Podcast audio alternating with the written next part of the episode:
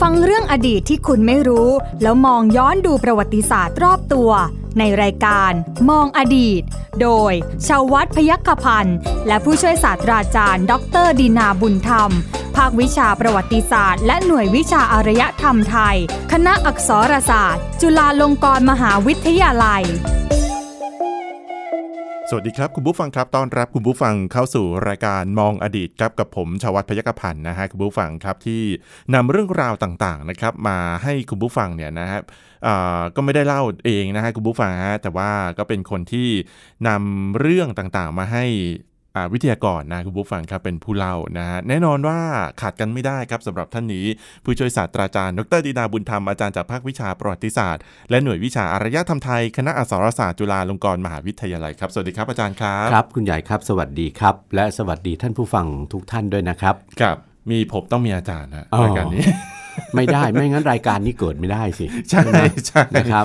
นะก็ต้องมีผู้ถามก็ต้องมีผู้ตอบ ใช่ครับ ใช่ไห เรื่องราวประวัติศาสตร์เนี่ยนะฮะอย่างที่เคยเคยบอกกันมา ครับ ว่า ย่อยเรื่องยากให้เป็นเรื่องง่าย ฟัง เออ แล้วสนุกสนุกนะฮะ สนุก แต่ สนุก ว่าได้ความ ได้ รู้ ความรู้สาระความรู้ เต็ม ใช่ไห ที่นะ นะครับ ฮะคุณผู้ฟัง นะ ในแต่ละตอนเนี่ยนะฮะก็ไม่ซ้ำกันนะ แต่ว่าบางเรื่องเนี่ยอาจจะขยาย 2 หรือ 3 ตอน อ่า นะฮะ นะครับ อย่างเช่นวันนี้นะฮะ ครับ คุณผู้ฟังครับที่เราอยากจะให้คุณผู้ฟังก็คือ ในโอกาสที่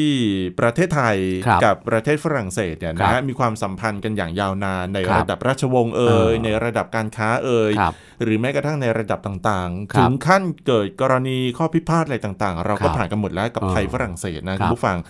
นี่คือ 333 ปี ครับ โอ้โหอาจารย์นานมากเล เป็ ย น นะ อืมสามศตวรรษนะ อ่า ใช่ไหมสามศตวรรษก็เป็นหนึ่งในประเทศคู่สัมพันธไมตรีนะครับ ของ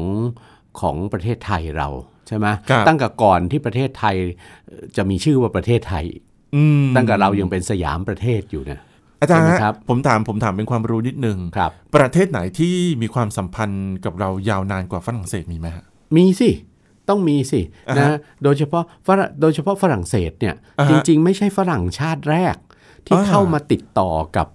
กับเรา ประเทศสยาม ค ใน รับ สมัยกรุงศรีอยุธยา ครับ ฝรั่งชาติแรกที่เข้ามาคือโปรตุเกส อืม โอ้ยซึ่งเข้ามาตั้งแต่ตั้งแต่สมัย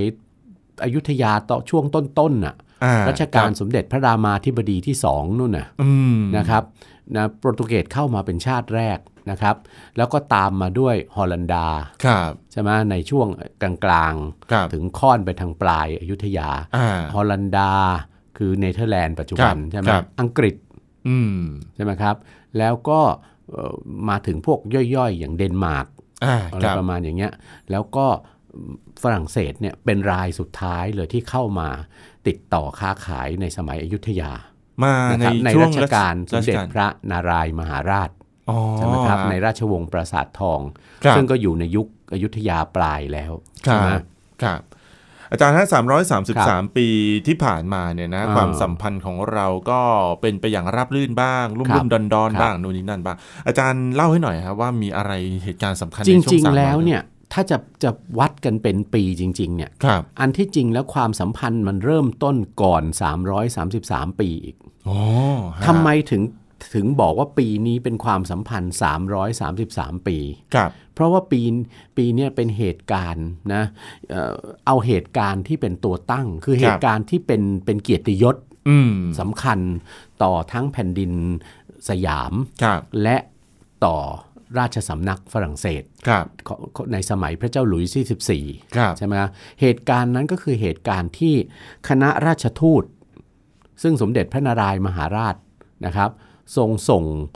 ให้นำพระราชสารกับเครื่องบรรณาการเนี่ย ครับ นะครับคือของขวัญน่ะ ครับ ไปถวายพระเจ้าหลุยส์ที่14 อืม ที่พระราชวังแวร์ซายน์ใช่ไหม ครับ เอ่อนอกกรุงปารีสเนี่ยนะครับ คณะราชทูตชุดนี้ซึ่งสมเด็จพระนารายณ์ทรงส่งไปเนี่ยนะครับ มีบุคคลสำคัญท่านหนึ่งใช่ไหมที่พวกเราที่เรียนประวัติศาสตร์ไทยจะต้องรู้จัก ครับ ใช่ไหมนะก็คือออกพระวิสูตรสุนทรนะหรือบางครั้งก็เขียนชื่อท่านว่าออกพระวิสุทธสุนทร ครับ นะเอ่อชื่อตัวท่านชื่อปาน อืม ออกพระวิสูตรสุนทรปานนะคครั รับ บ นั่นคือยศในขณะนั้นที่ท่านท่านไปเป็นราชทูต นะครับ แล้วก็มีในคณะราชทูตเนี่ยมีออกพระวิสุทธิ์สุนทรปาน ครับ นะเป็นราชทูต ครับ นะครับ มีออกหลวงกัลยาราชไมัยตรีเป็นอุปทูต ครับ มีออกขุนศรีวิสารวาจาเป็นตรีทูต ครับ นะสามท่านเป็นเป็นหัวหน้าคณะนำคณะราชทูตข้าราชการของฝ่ายอยุธยาเนี่ยนะครับ ไปฝรั่งเศส นึกถึงบุพเพสันนิ อ่าว าส ถูกต้องนะ ก็ซึ่งทุกท่านก็คงจะทราบแล้วจาก ครับ ละครปุพเพสันนิวาสซึ่ง ครับ ตอนนี้ก็รอกันอย่างใจจดใจจ่อว่าเมื่อไหร่นะ จะมีภาคสอง แม่แม่หนูรอมแพง ซึ่งเป็นลูกศิษย์คนหนึ่งเนี่ย อ่า ของ ฮะ ของ อ่าฮะ อาจารย์ดีนาเนี่ยนะครับ เมื่อไหร่รอมแพงจะเขียนเสร็จสักทีภาคสอง เอ เนี่ย อตอนนี้เขียนอยู่ เขาบอกว่ามันเขียนอยู่ อ๋อโอเค นะครับ ครับ นะว่าก็ก็ก็จะได้มีภาค 2 ต่อไป ครับ นะอย่าทิ้งอย่าทิ้งระยะเวลานานนะรอมแพง เพราะว่ายิ่ง ยิ่งท่านผู้ชมรอกันนานๆเนี่ยก็จะเป็นไงบางทีรอนานๆแล้วลืม ลืม อะไรอย่างเงี้ยใช่ไหม อาจจะต้องกลับไปดูภาคแรกก่อน อะไรประมาณนั้น ครับ ใช่ไหม อ่าฮะ อ่ะก็ไปไปนะครับ โดยที่คณะราชทูตเนี่ยคุณ ครับ ใหญ่ ครับ ได้เข้าเฝ้าออกเดินทางจากกรุงศรีอยุธยาไปเมื่อวันที่ 18 มิถุนายน ปีพุทธศักราช 2229 ครับ นะครับ แล้วก็ถึงนะถึงฝรั่งเศสนะในเดือนสิงหาคม ครับ นะครับ แล้วก็ได้เข้าเฝ้าพระเจ้าหลุยส์ที่ 14 ที่พระราชวังแวร์ซายน์เสด็จออกรับเป็นการใหญ่โตเลยเนี่ยนะคครัรับ บ นะ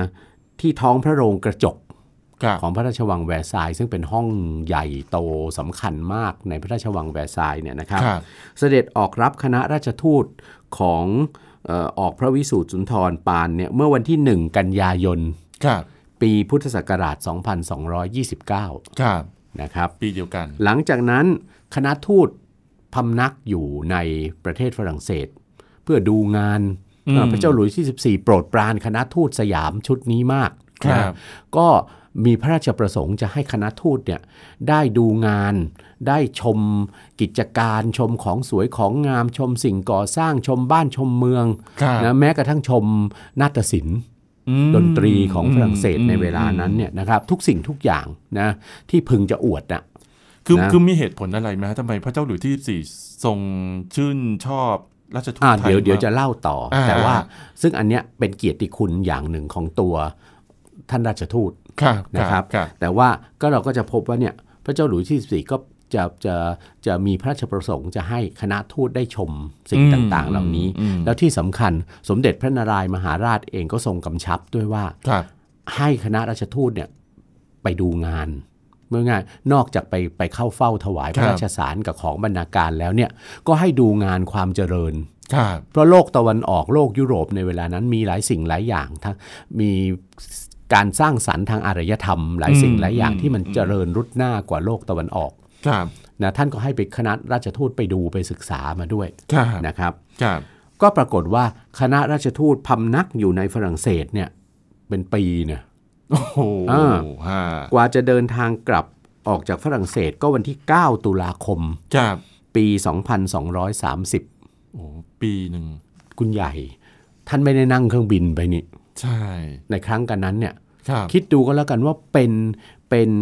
เป็นคณะราชทูตที่เดินทางทรหดอดทนขนาดไหนนะครับอ๋อแล้วที่สำคัญ ท่านราชทูตคือออกพระวิสูตรสุนทรปานเนี่ยนะครับ เมื่อท่านกลับมากรุงศรีอยุธยามาแล้ว อืม นะครับ หลังรัชกาลสมเด็จพระนารายมหาราช ท่านยังรับราชการอยู่ต่อมา ครับ แม้ว่าจะเกิดเหตุการณ์การเปลี่ยนราชวงศ์ อื ใช่ไหม ครับ จากราชวงศ์ปราสาททองเป็นราชวงศ์บ้านพลูหลวง ครับ ใช่ไหมเอ่อสมเด็จพระเพทราชา กษัตริย์พระองค์แรกของราชวงศ์บ้านพลูหลวงเนี่ยนะครับ ก็คุ้นเป็นเป็นผู้ที่คุ้นเคยกับท่านมาตั้งแต่ครั้งรัชกาลสมเด็จพระนารายมหาราชแล้ คว รับ นะครับ ครับ ก็ไว้วางพระราชาฤทัยแล้วก็ทรงเลื่อนนะเลื่อนเลื่อนเอ่อยศถาบรรดาศักดิ์ของออกพระวิสูตรสุนทรเนี่ยจนในที่สุดเนี่ยท่านได้เป็นเจ้าพระยาพระคลังนะ โอ้ ในรัชกาลสมเด็จพระเพทราชา เจ้าพระยาพระคลังคือเจ้าพระยาโกษาธิบดี ครับ ปาน ครับ หรือที่เรียกกันสั้น ๆ ว่าเจ้าพระยาโกษาปาน อืม ใช่ไหมครับ ครับ นั่นเป็นยศถาบรรดาศักดิ์ที่ท่านมาได้เอาในรัชกาลสมเด็จพระเพทราชา ครับ นะอันนี้ต้องต้องเข้าใจท่านผู้ฟังต้องเข้าใจนิดหนึ่งว่า ในสมัยที่เจ้าพระยาโกษาปานไปเป็นราชทูต อืมอืม ที่ฝรั่งเศสเนี่ย ครับ ท่านยังไม่ได้ท่านยังไม่ได้เป็นเจ้าพระยาโกษาปาน แต่ว่าในการศึกษาประวัติศาสตร์เนี่ย ครับ ใช่ไหมเราก็เราก็มักจะพูดถึงตำแหน่งสุดท้ายใช่ไหมของบุคคลสำคัญในประวัติศาสตร์ ครับ นะแต่ว่าต้องเข้าใจว่าตอนที่ท่านไปเป็นพระราชทูตเนี่ยท่านยังเป็นคุณพระอยู่ อืม ใช่ไหมคือออกพระวิสูตรสุนทร ครับ นะครับทีนี้ราชทูตคณะราชทูตเดินทางยังไง ออกจากกรุงศรีอยุธยาไปเนี่ย คงไม่เดินนะฮะ 18 มิถุนายน 2229 ก็ไม่ได้เดินไปตามเส้นทางสายไหม ใช่ ผมว่า นะ ไม่ได้เดินแล้วฮะ แบบที่ในสมัยโบราณเขาไปกันใช่ไหม ใช่ใช่ครับ ไป 3 ปีกลับ 3 ปีอะไรประมาณอย่างนั้น ใช่ นะเอ่อต้องไปทางเรือสิ ใช่ครับ เส้นทางการเดินเรือสมัยนั้น โอ้ยเอ่อมันหลังจากยุคที่อะไรเอ่อหลังจากยุคที่วัสโกดากามาของโปรตุเกสเดินทางมา พบเส้นทางเดินเรือมาอย่างอินเดียไปตั้งเป็นร้อยปีแล้ว ค ใช่ รั ไหม บครับ เพราะฉะนั้นเอ่อเทคโนโลยีการเดินเรือก็พัฒนามากขึ้น ครับ นะครับ จริงๆแล้วเนี่ยคณะราชทูตนะของออกพระวิสูตรสุนทรเนี่ยนะครับ โดยสารเรือของคณะราชทูตฝรั่งเศส ก็เอา นะ ก็ไป ชุด กับเรือเขา ที่ อะ ชุดที่พระเจ้าหลุยส์ที่14 ส่งมาเฝ้าสมเด็จพระนารายณ์ อ่า นะครับ ชุดแรก คือพระเจ้าหลุยส์ที่14 ของฝรั่งเศสเนี่ยท่านส่งคณะราชทูตมาเฝ้า ถวายพระราชสารถวายของบรรณาการเนี่ย ครับ กับสมเด็จพระนารายณ์เนี่ยสองชุด อ่า นะครับชุดที่หนึ่งเนี่ยนะมีมีท่านเชอร์วาลีเยเดอโชมอง ครับ นะครับเป็นราชทูตนะมานะครับ แล้วก็ชุดที่สองเนี่ยมีลาลูแบร์ ครับ ใช่ไหมครับเอ่อและชุดที่หนึ่งเนี่ยเมื่อเข้ามาแล้วเนี่ยเมื่อชุดที่หนึ่งจะกลับ ครับ นะชุดที่หนึ่งจะเดินทางกลับเนี่ยนะครับ สมเด็จพระนารายณ์ก็โปรดส่งคณะราชทูตของพระองค์ อืม ออกไปฝรั่งเศสด้วย ก็คือ ครับ ชุดที่มีออกพระวิสูตรสุนทรปานเป็นราชทูตเนี่ยนะครับ ก็ติดเรือ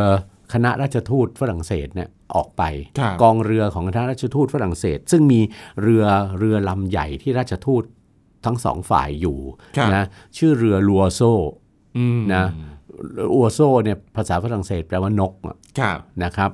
นะแล้วก็มีกองเรือนะเดินทางไปพร้อมกัน ครับ เดินทางออกจากประเทศสยามอย่างที่เรียนแล้ววันที่ 18 มิถุนายน ปี 2229 ครับ ไปเส้นทางไหน ออกมหาสมุทรอินเดีย ใช่ ไปเกาะชวาก่อน ครับ นะครับ ออกมหาสมุทรอินเดียแล้วก็ไปลอดผ่านช่องแคบสุนดา อ่า ไม่ได้ไปทางช่องแคบมาละกานะนะครับ คือลงใต้ไปอีก ลงใต้ไปอีกไปเกาะชวาก่อนออกช่องแคบสุนดา แล้วก็จะพบน่านน้ำใหญ่ของมหาสมุทรอินเดีย อ่า ตัด ใช่ น่านน้ำมหาสมุทรอินเดียไปนู่นเลยคุณใหญ่ ไปชายฝั่งตะวันออกของทวีปแอฟริกาเลย ครับ เพื่อไปอ้อมแหลมกูดโฮปใช่ไหม ลงใต้ลง ที่ ไปอีก ปลาย ของ สุดของทวีปแอฟริ แอฟกากริา ใช่ปัจจุบันอยู่ในเขตประเทศแอฟริกาใต้ ใช่ ใช่ไหมครับ ฮะ อ้อมแหลมกูดโฮปแล้วก็วกเข้ามหาสมุทรแอตแลนติก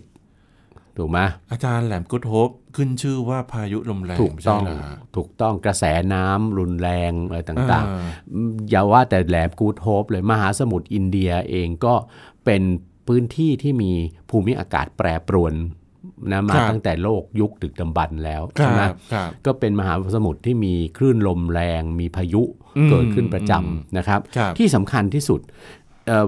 ท่านผู้หนึ่งในคณะราชทูต ครับ ของออกพระวิสูตรสุนทรเนี่ยนะครับ ไม่ปรากฏนามนะ อืม ท่านก็อาศัยระยะเวลายาวนานที่เดินทางทางเรือเนี่ยคุณใหญ่ ครับ แต่งบทประพันธ์นะโครงฉันกราบกรอนเนี่ยนะครับเอ่อที่เรียกชื่อว่านิราชต้นทางฝรั่งเศส อืม นะครับ ครับ นะไม่ทราบว่าเป็นท่านผู้ใด ครับ นะแล้วต้นฉบับของนิราชต้นทางฝรั่งเศสเนี่ยนะไปไปตกไปถูกเก็บรักษาอยู่ที่ประเทศฝรั่งเศส เอาเอาไป นะ ทิ้ง อยู่ที่ เา หอจดหมายเหตุแห่งชาติ เอาไปทิ้ง เข้าใจว่าอาจจะท่านท่านผู้นั้นอาจจะไม่ได้นำกลับมานะฮะ อืม แล้วก็อ่าก็มีมีมีนักวิชาการไทยเราไปพบ ครับ นะแล้วก็นำมาศึกษา ครับ กันเรียบร้อยแล้ว เรื่องต้นทางฝรั่งเศสเนี่ยก็ถือเป็นบันทึกการเดินทางที่สำคัญ อืม นะในระหว่างที่คณะราชทูตรอนแรมไปทางเรือเนี่ย ครับ ก็พบกับอุปสรรคมากมาย ครับ โดยเฉพาะพายุเนี่ยแหละ อืม พายุที่กลางมหาสมุทรอินเดียเนี่ย ครับ ซึ่งถ้าเกิดว่าเอ่อกองเรือเนี่ยฝ่าพายุไปไม่ได้ก็ อั แต บ ก ปาง อับปาง ก็คณะราชทูตก็ไปไม่ถึงใช่ไหคมรับ จริง ๆ แล้วเนี่ยสมเด็จพระนารายณ์มหาราชเนี่ยเคยส่งคณะราชทูตชุดแรก ไปก่อนชุด ชุดเนี้ย ชุดนี้ที่จะไป ครับ แต่ไปไม่ถึง อืม ไปไม่ถึงเพราะเรือไปแตกซะที่เกาะมาดากัสการ์ อ่าครับ ชายฝั่งตะวันออกของ ของ ทวีป แอ แอ ฟ ฟ ริ ริ กา กา แล้วตัวท่านราชทูตก็ตัวท่านราชทูตยังยังเก่งนะตอนนั้นจำจำนามท่านไม่ได้ละ ท่านต้องไปใช้ชีวิตระหกระเหเร่ร่อนอยู่ที่ในในในเกาะมาดากัสการ์เนี่ย ครับ นะอยู่นานเป็นแรมปีเลย ครับ นะจนกระทั่งเรือเรือของชาวยุโรปอะ อืม ที่จะเข้ามาอย่างอย่างน่านน้ำเอเชียตะวันออกเฉียงใต้อะ ครับ มาถึงท่านถึงติดเรือเขากลับมาอายุทยาได้ โอ้โห อ้าว คุณใหญ่คิดดู ชีวิต เมื่อ 300 กว่าปีที่แล้วอะ ครับครับ นะครับการเดินทางมันสะดวกสบายเหมือนเหมือนเหมือนเดี๋ยวนี้ไหมล่ะ โอ้ไม่เลย แม้กระทั่งนะในจดหมายเหตุนะครับที่ที่คณะราชทูตฝรั่งเศสบันทึกไว้เนี่ยนะในคราวที่คณะราชทูตไทยของโกษาปานเนี่ยท่านไปฝรั่งเศสเนี่ย ครับ นะก็พบว่าคลื่นลมที่ที่รุนแรงในมหาสมุทรตลอดเส้นทางเดินเรือเนี่ยมันมีผลทำให้เครื่องข้าวของเครื่องบรรณาการ เสียหาย เสียหายไปพอสมควร ครับ นะพอขึ้นไปถึงฝรั่งเศสแล้วเนี่ยนะต้องใช้เวลาในการซ่อมและตกแต่ง ม เครื่องราชบรรณาการเหล่านี้อยู่พอสมควรกว่าจะได้เข้าเฝ้า ครับ ใช่ไหมอ่ะ แล้วคณะราชทูตเนี่ยนะครับ ถึง ถึงฝฝั่งถึงเมืองท่าฝรั่งเศสนะครับนะในเดือนสิงหาคมนะครับ ปี 2229 ครับ เมืองท่าซึ่งเป็นที่ เป็นที่ที่กองเรือของคณะราชทูตไปเทียบท่าเนี่ย คือเมืองเบรสต์ อ่า นะเมืองเบรสต์เนี่ย เป็นเมือง เมืองในทางทิศตะวันตก ครับ นะเป็นอยู่บนคาบสมุทรนะ อืม แหลมเบอร์ตาน ครั นะ บ ในแคว้นเบอร์ตานข ครั อง บ ประเทศฝรั่งเศสตรงตรงฝั่งตรงกันข้ามก็คือช่องแคบอังกฤษ อืม ฝั่งใต้ของอังกฤษ ใช่ไหม ครับครับ ตรงนั้นก็คือฝั่งมหาสมุทรแอตแลนติก ครับ เมืองแบรสเนี่ยเป็นทั้งเมืองท่า และเป็นทั้งเมืองฐานทัพเรือสำคัญ ครับ เมืองหนึ่งของฝรั่งเศสนะครับ อืม คณะราชทูตก็ไปขึ้นบกเหยียบแผ่นดินฝรั่งเศสครั้งแรกที่เมืองแบรส ครับ นะครับนะแล้วก็เอ่อจากนั้นก็เดินทางรอนแรมมาทางบกใช่ไหมเพราะกรุงปารีสเนี่ยไม่ได้อยู่ริมฝั่งทะเลใช่ไหม อ่าใช่ อยู่ลึกเข้ามาใน อยู่ แผ่น ลึก ดิ เข้ น น ใช่ไหมฮะ ครับ ลึกเข้ามาในแผ่นดินคณะราชทูตก็ต้องเดินทางรอนแรมดีนะที่เอ่อช่วงเวลาที่คณะราชทูตไปถึงเนี่ยมันคือฤดูร้อน โอ้โห อ่า อา เดือน กาศ สิง บ้านเรา หา อากาศบ้านเรา เดือนสิงหาแต่เปล่าหรอกร้อนกว่าอีก อ๋อเหรอ อ่า คุณใหญ่ยุโรปเนี่ยอย่าทำเป็นเล่นไป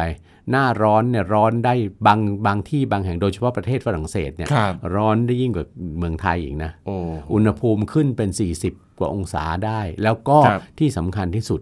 ของเราร้อนเรายังร้อนชื้นนะ ใช่ ร้อนมีเหงื่อออกนะ ครับ ร้อนทางนู้นมันร้อนแห้งนะ โอ้ตายเลย นะครับ ครับ ลมพัดมายังเป็นลมร้อนเลยอะ อืม นะครับ อาจารย์ฮะจากที่ดูแผนที่แล้วเนี่ยเมืองแบล ครั ส บ กับปารีสเนี่ย ครั ไก บ ลกันอยู่นะฮะ ไกลกันอยู่ ไกลอ นะแล้วที่สำคัญที่สุดในช่วงระยะเวลานั้นในประวัติศาสตร์ คบ ยุโรปเนี่ยคุณใหญ่เอ่อรัฐบาลฝรั่งเศสก็ไม่ได้ไปไปลงทุนลงแรงอะไรมากมายในการพัฒนาเส้นทางถนน อืม นะที่จะขึ้นไปทางเหนือ ครับ คุณใหญ่ทราบมันเป็นเพราะอะไร อันนี้ไม่ ฝรั่งเศสในเวลานะเขาเขาเป็นคู่แข่งคู่ปรับกับประเทศอะไรอยู่ทางเหนือเขาอะ เอ่ออั งกฤษ อังกฤษนะ อังกฤษกับฝรั่งเศสเนี่ยเป็นเป็นคู่รักคู่แค้นกันมานาน ในประวัติศาสตร์ อันยาวนานนับพันปีเนี่ยใช่ไหม อืม เพราะฉะนั้นอังกฤษเองแบบในในหลายครั้งหลายกรณีก็ฉวยโอกาสยกกองทัพมารุกรานฝรั่งเศส อ๋อ รุกรานกรุงปารีสใช่ไหม อ่าฮะฮะ ใช่ไหมครับนะของฝรั่งเศสเนี่ยเพราะฉะนั้นฝรั่งเศสจึงไม่พัฒนาตั้งแต่โบราณจึงไม่พัฒนาถนนหนทาง ให้มันเป็นถนนที่มีความสะดวกสบาย คือในสมัยก่อนนะทางบกเขาก็เดินทางโดยรถม้าแล้วใช่ไหม ใช่ครับ นะครับ แต่ว่าถนนที่ขึ้นเหนือปารีสไปสู่ช่องแคบอังกฤษเนี่ย อืม จะไม่พัฒนา ให้เป็นทางธุรกันดารไปอย่างนั้นนะ จะได้ยกทัพลำ ถ บาก นนเป็นหลุมเป็นบ่ออังอังกฤษจะได้ลำประสบความลำบากในการถ้าจะถ้าจะยกทัพมารุกราน อืม ใช่ไหมครับ แล้วเพราะฉะนั้นมันก็เลยทำให้บ้านเมืองทางตอนเหนือของกรุงปารีสไปจนกระทั่งถึงริมฝั่งมหาสมุทรแอตแลนติกเนี่ย ครับ ค่อนข้างเป็นบ้านเมืองที่เป็นไง ไม่ไม่เจริญ ห่างห่าง ครั อ่ะ บ แล้วก็การเดินทางอ่ะมันทุรกันดารนะครับ ครับ แล้วก็ค่อนข้างจะไม่ค่อยเจริญเท่าไหร่ อืม นะเมืองแบรสนี่เป็นเมืองฐานทัพเมืองหนึ่ง ก็พบว่าคณะราชทูตก็เดินทางรอนแรมมาเนี่ยมาทางรถม้าเนี่ยนะครับ ในบางบางพื้นที่เนี่ยคุณใหญ่ ถนนน่ะรถม้าเดินไม่ได้อะ อ้าวทำไงอ่ะ ต้องนั่งเสลี่ยงกันมาก็มี อืม ถนนเป็นหลุมเป็นบ่อใช่ไหม ครับ ต้องนั่งเสลียงมาแล้วก็ไปเปลี่ยนจากเสลียงขึ้นรถม้าที่เมืองอื่น ครับ ๆ แล้วโชคอย่างที่บอกอะโชคดีมันไม่เป็นฤมันจะไม่ใช่ฤดูหนาวนะ อืม โชคดีมันเป็นฤดูร้อนนะครับ ก็ผ่านแม่น้ำแม่น้ำสายใหญ่ต่างๆเนี่ย ครับ นะราชทูตพอก็มีบันทึกว่าคณะราชทูตเนี่ยพอรู้สึกเหนื่อยจากการเดินทาง ท่านก็ลงเล่นน้ำในแม่น้ำกัน ได้ใช่ไหมน้ำใสไหลเย็น ถ้าเป็น นะครับ ถ้าเป็นฤดูหนาวเนี่ยก็คงแบบ เออ เออ ก็คงทรมาน ท ไป ร อีก มาน แบบ นะ หง ฮะ ใช่ไหมทีนี้หลักฐานสำคัญเลยคุณใหญ่ที่ ครับ บันทึกถึงเรื่องราวหรือความปรีชาสามารถของเจ้าพระยาโกษาธิบดีปานในครั้งไปเป็นราชทูตเนี่ย อืมอืมอืม รวมทั้งว่ากิจกรรมภารกิจของคณะทูตในแต่ละวัน ครับ นะได้เข้าเฝ้าได้ไปเยี่ยมชมอะไรต่อมีอะไรบ้างเนี่ยได้รับการบันทึกไว้อย่างละเอียดแบบรายวันต่อวันเลยทีเดียว อันนี้ใคร นะครับ ใครใครเป็นคนบันทึกคะอาจารย์ โดยหนังสือพิมพ์รายวันฉบับหนึ่งในประเทศฝรั่งเศสในเวลานั้น เห็นไหมหนังสือพิมพ์รายวันมีแล้วนะ ในยุโรปในเวลานั้น หมายถึง เนี่ ว่าทำอย่างกับเป็นเซเลบริตี้เลยล่ะ อ่ะถูกต้องก็รายงานข่าวไงว่าเนี่ยวันนี้คณะราชทูตไปนะ เพราะมันไม่ได้มีบ่อยครั้งที่จะมีคณะราชทูตของเท้าวพระยามหากษัตริย์ จากโลกตะวันออกอ่ะ มาที่นี่ นะมาเยือนราชสำนักฝรั่งเศสแล้วก็เป็นไงเป็นเกียรติยศอย่างยิ่งเลยเนี่ย อืม นะ อืมอืม เพราะฉะนั้นหนังสือพิมพ์หนังสือพิมพ์ฉบับหนึ่งนะชื่อหนังสือพิมพ์เมกแมกิวกาลอง ครับ นะแมกิวกาลองเนี่ยพูดง่ายๆ ภาษาอังกฤษก็อาจจะเป็นเมอร์คิวกาแลนต์ อ่า นะเมอร์คิวรีอะ ครั เม บ อร์คิวกาแลนต์นะหรือแมกิวกาลองเนี่ยนะ ครับ โดยบรรณาธิการของนะเอ่อหนังสือพิมพ์ฉบับนี้ ครับ นะมเซียเดอวิเซ่ ครับ นะครับ เป็นผู้รายงานข่าวด้วยตัวเองเลย เขียนรายงานข่าวด้วยตัวเองเลย แล้วก็แน่นอนก็ต้องมีมากมายหลายหลายทุกตลอดอะใช่ไหม ครับ การ ครับ เดินทางนะก็ได้บันทึกชุดใหญ่ จาคกรับ หนังสือพิมพ์เนี่ยนะครับ โชคดีมากเลยว่าในครั้งรัชกาลที่ 5 ที่ 6 เนี่ย ครับ สมเด็จพระเจ้าบรมวงศ์เธอกรมพระยาดำรงราชานุภาพ ครับ องค์บิดาแห่งประวัติศาสตร์และโบราณคดีไทยเนี่ย ครับ ท่านทรงไปได้สำเนา อืม ข่าวอันเนี้ยมา มาจากฝรั่งเศส ถูกต้องแล้วท่านก็มาขอให้นะท่านก็มาขอให้เอ่อบัตรหลวงฮีแล ครับ นะของของโรงเรียนอัสสัมชัญน่ะ ครับ ในครั้งนั้นเนี่ยแปลเป็นภาษาไทย คุณพ่อฮีแลเนี่ยท่านเป็นฝรั่งเศสใช่ไหม อืม ก็แปลเป็นภาษาไทยก็เป็นคุณอย่างใหญ่หลวงเลย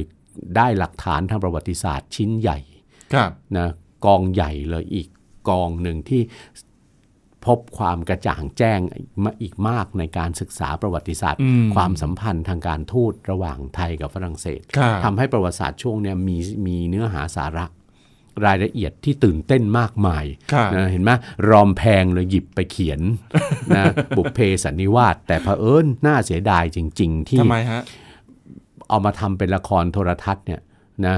ก็ไม่ให้รายละเอียดเท่าไหร่เลยกับช่วงเวลาที่เจ้าพระยาโกษาปานไปฝรั่งเศสอะ อ่ะอ่ะอาจจะต้องทำแยกไหมฮะอาจารย์ จริง ๆทำแยกได้เป็นอีกตอนเลยนะนั่นน่ะ เออเป็นอีกเรื่องหนึ่ง เรื่องหนึ่งเลย ครับ นะอ่าอาจจะอะไรนะอืมเจ้าของละครเขาคงจะประหยัดงบอะไม่งั้นอาจจะต้องไปถ่ายทำที่ฝรั่งเศสประมาณนั้นใช่ไหม ใช่ครับ นะครับ อ่ะ ก็ได้มีการทำไม มีการบรรยายใช่ไหม ครับ มีการบรรยายรายงานข่าวต่าง อืม ๆ ก็ทำให้เราได้หลักฐานทางประวัติศาสตร์ ครับ นะครับเอ่อการเข้าเฝ้าพระเจ้าหลุยที่ ครับ 14 ที่พระราชวังแวร์ไซายน์เนี่ยเป็นไปอย่างมีเกียรติยศอย่างยิ่งเลยนะพระเจ้าหลุยที่ 14 ทรงต้อนรับ อืม อย่างใหญ่โตนะค ครั รับบ นะแล้วก็เฝ้าที่ท้องพระโรงกระจก แล้วที่สำคัญที่สุดนะเจ้าพระยาโกษาธิบดีปานในครั้งนั้นเนี่ย ค นะ รับ ท่านก็นำคณะทูตเนี่ยแต่งกายเต็มยศอย่างสยาม อืม ใช่ไหมสวมลอมพอกคาดเสื้อคลุยใช่ไหม ครับ ครับนะเข้าไปเฝ้าแล้วก็ ใช้ธรรมเนียมอย่างการถวายบังคม การถวายบังคมพระเจ้าแผ่นดินสยามอะ อืม นะหมอบการหมอบครานถวายบังคมเนี่ยเป็นที่ประทับใจพระเจ้าหลุยที่ 14 เป็นอย่างมาก อืม ที่ท่านได้ทอดพระเนตรเห็นประเพณีของราชสำนักสยาม คือความอ่อนช้อย ถูกต้อง ความงดงาม อ่ไปปรากฏอยู่ที่ ครับ นั่นนะครับ แล้วยิ่งเมื่อพระเจ้าหลุยส์ที่ ครับ 14 เนี่ยมีโอกาสได้ได้เอ่อมีพระราชปฏิสันฐาน พูดคุยกับท่านราชทูตแล้วเนี่ยยิ่งทรงรู้สึกว่าประทับใจในกิริยาอาการในความอ่อนน้อมถ่อมตน ในการเจรจา ครับ จนกระทั่งทรงมีมีบันทึกเอาไว้ ตอบมาในพระราชสารที่ส่งกลับมาถวายสมเด็จพระนารายณ์อีกครั้งหนึ่ง ซึ่งแปลความตอนหนึ่งเป็นภาษาไทยได้เนยนะครับว่า หม่อมฉันรู้สึกว่าราชทูตของพระองค์ผู้นี้ รู้จักการปฏิบัติราชกิจของพระองค์อย่างถี่ถ้วนดีมาก หากบ่อมชั้นไม่ฉวยโอกาสนี้ เพื่อกราบทูลให้ทรงทราบถึงความดีแห่งราชทูตของพระองค์บ้าง ก็ดูจะเป็นการอายุติธรรมเกินไป เพราะราชทูตนั้นได้ปฏิบัติต่างๆ ล้วนถูกใจหม่อมชั้นไปทุกอย่าง โดยเฉพาะน้ำคำที่เจรจาออกมาครั้งใด แต่ละคำพูดก็ดูน่าปลื้มใจ และน่าเชื่อถือไปทุกถ้อยคำ อืม อันเนี้ยเห็นไหมมันก็เลยกลายเป็นเป็นเป็นอะไรนะ สิ่งที่ทำให้เอ่อผู้ศึกษาประวัติศาสตร์ไทย ครับ ในในยุคต่อ ๆ มาเนี่ยนะต่างก็สะดุดีเจ้าพระยาโกษาธิบดีปาน ว่าท่านเป็นนักการทูตลิ้นทอง อืม อาท่านฉลาดในการเจรจา ครับ ทีนี้ในบันทึกของม o เ r เดอวิเซ่ที่รายงานข่าวลงหนังสือพิมพ์เนี่ยคุณใหญ่ ครับ ยังสะดุดีเจ้าพระยาโกษาปานอีกมาก อืม ว่าท่านเป็นเป็นนักการทูตที่ช่างสังเกตมาก ครับ ไปดูงานดูอะไรต่อมีอะไรเนี่ยท่านจดบันทึกหมด อืม นะท่านจดบันทึกไถ่ถาม ดูอะไรดูอย่างละเอียดถี่ถ้วน ครับ นะครับ แล้วที่สำคัญก่อนหน้าที่จะเข้าเฝ้าถวายพระราชสารนะท่านไม่ยอมไปไหนเลย อืม คือจะเชิญท่านไปงานที่ไหนท่านก็ไม่ไป ท่านบอกว่าเป็นพิธีการทูต ครับ ที่ท่านจะไม่ไปไหนก่อนที่จะเข้าเฝ้าถวายพระราชสาร ซึ่งจริงมันคือรัฐธรรมเนียมการทูตสากลที่ใช้มาจนกระทั่งถึงปัจจุบันนี้ อืม นะครับ ครับ นะแล้วที่สำคัญท่านก็ได้ประโยชน์อะไรต่อมีอะไรกลับมาใช่ไหมเป็นเขียนเป็นรายงานกราบบังคมทูลสมเด็จพระนารายณ์มหาราช ครับ นะต่อไปได้นะครับ อืมนะฮะคุณผู้ฟังฮะสนุกจริงๆนะฮะคุณผู้ฟังครับในโอกาส 333 ปีสัมพันธ์ความสัมพันธ์ไทยฝรั่งเศสนะฮะวันนี้เราคุยเรื่องของอาพระยาโกษาธิบดี เจ้าพระยาโกษาธิบดีก่อนนะฮะคุณผู้ฟังครับเอาละฮะวันนี้หมดเวลาแล้วนะฮะคุณผู้ฟังครับ วันนี้ผู้ช่วยศาสตราจารย์ดรดีนาบุญธรรมและผมใหญ่ชวัฒน์พยัคฆพันธ์ลาคุณผู้ฟังไปก่อนครับ สวัสดีครับ สวัสดีครับ ติดตามรับฟังรายการย้อนหลังได้ที่เว็บไซต์และแอปพลิเคชันไทย PBS Radio ไทย PBS ดิจิทัล Radio วิทยุข่าวสารสาระ เพื่อสาธารณะและสังคม